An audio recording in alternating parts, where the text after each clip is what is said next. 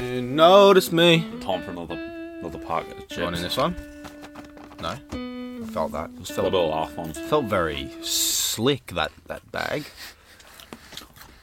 I just get the classics, the top of the pile, the chips, the upper echelon. Have you seen the palmy shapes, chicken palmy? No. I'll be jumping in them. I thought you were going to bring them. They're new, the palmy shapes. I'll be sure to get them. No, shit.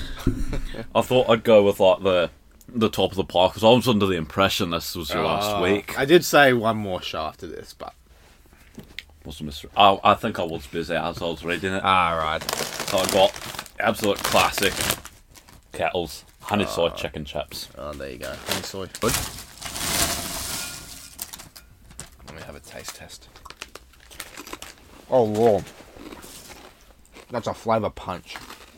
Takes you straight to Flavour Town. Obviously, I was going to be doing a Denzel Curry track at some point. One of my favourite artists. And this has to be one of my favourite Denzel Curry tracks of all time. Although I will admit, it doesn't start out strong. He does have a few hard bars in the first verse, though. Is it ultimate? Perks. But for the most part, the hard bars are unrelated to the topic at hand. Out of the unrelated bars, my favourite would probably have to be a quick little one, In Me I Trust, which isn't even the whole line. But usually you would say, in God I trust. But by saying this, Curry tells you he is a god. And that's such a small, easily dismissible thing. But it's quite clever. And he does deliver some quick little lines that are focused on a pretty serious topic, such as like police brutality. What does he say? I'd get the hammer, I'd be the judge like Dredd. Police judge my dreads. But again, it is not the topic at hand. He does finally get to that at the very end of the first verse with these dumb... I can't bloody read in Scottish.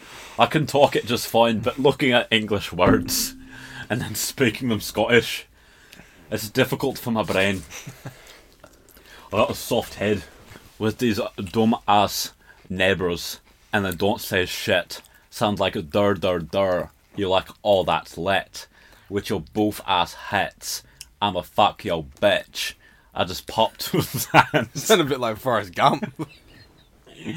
I'm a pop to Zans. Never fuck that shit. It's only a little shot, but it is aimed towards all of these new age rappers, all of the lils, all of the youngs, and what have you. And the chorus just repeats, on tree, I do not fuck with the parks, I barely fuck with the earth. On me. Industry neighbours the worst, acting like they from the dirt. So breaking that one down, on Tree, that's a reference to his brother, Treon Johnson, who passed away under police care. He was tased and arrested while perfectly healthy, and yet passed away of cardiac arrest while under their care. There's no reason why that should have happened, but it did. Now into verse 2, this is where she gets juicy. He starts out by saying, maybe I should go to jail to get my name up. He is right. That's coming out quite Texan. Yeah, you got a bit of... Yeah, I told you, you're getting a bit Forrest Gumpy. No, I'm Scottish. He is... I can't say right. Right. He's a Scottish accent. He's right. It's impossible. You try. Right. I don't know. It sounds Texan. Yeah. Oh, no, I'm Scottish, though. Right. No. You're right. Nah, that's saying you're it, mate. You're done for. Any rapper who's gone to jail, regardless of their popularity before, is all over media with hashtag free this rapper. It's happened with Kodak multiple times, Gucci, O3 Greedo, Bobby Shmurda, and most notably TK. A little bit later on, he says, I should rap about some lean and my diamond cuts. Get suburban white kids that want to hang with us. It's your friendly neighbourhood, I don't give a fuck. Get it straight, I innovate. Your ad-libs on the 808. Don't need a tattoo on my face, because Denzel is a different race.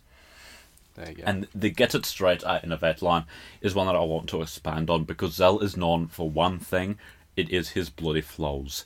Even in the song, he's spitting out so many different flows, one after the other, all blending in just perfectly. You don't even realise that he's switched to yet another flawless flow. Then he goes on to say, 8 years in the game, and I've never rode a wave. I may be overlooked, but I'm never underpaid. I do want to say as well that he started out his rap career in a group called Raider Clan, which was in South Florida at the time, and they literally birthed the South Florida sound. So by saying that he's never ridden a wave, he's saying he's the one making the waves. Scottish. And it became quite a bit of a meme over the years to say that Denzel Curry is so slept on, Denzel Curry is underrated, etc. And it got to the point where those memes were more known than Zell was, causing him to be no longer slept on. He also tweeted at one point, I could have sworn we got past the Denzel Curry slept on phase. And at another point saying I'm underrated is becoming overrated. I'd rather you say I'm great or I'm garbage. And then that was good. Garbage. Thank you, mate. And then he ended verse 2 on a very harrowing thought. You'll sign into a label where they treat you like a slave. Since he is signed to Loma Vista Recording, which is an independent label, he or everyone signed to them has creative control of their own music. The label doesn't interfere with them whatsoever, and the music can come directly from the artist to the listener with absolutely no altercations, interferences, what's that called? We alter something. Yeah, altercation. No. No, that's having a fight with someone. Well, no. What's it called? Interruptions? Alterations. There you go. I was just adding a scene there. There are no alterations done from a third-party entity. And the next one, the one thing that I think sets this off just to the whole next level is it was done on top of a trap beat. A very hard trap beat too, by the way. And he doesn't usually use trap beats, so I think he's done it just to flex a little harder, which I think is really funny. But yeah, he's calling out a whole bunch of like the lean rappers all throughout, and that's not something we usually see done in this way.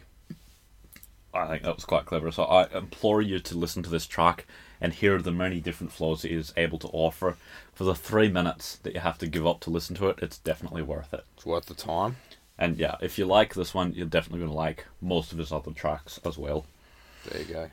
Now tune in later today because we will be doing a what does insert rapper here spend their money on. There you go. That's a wrap.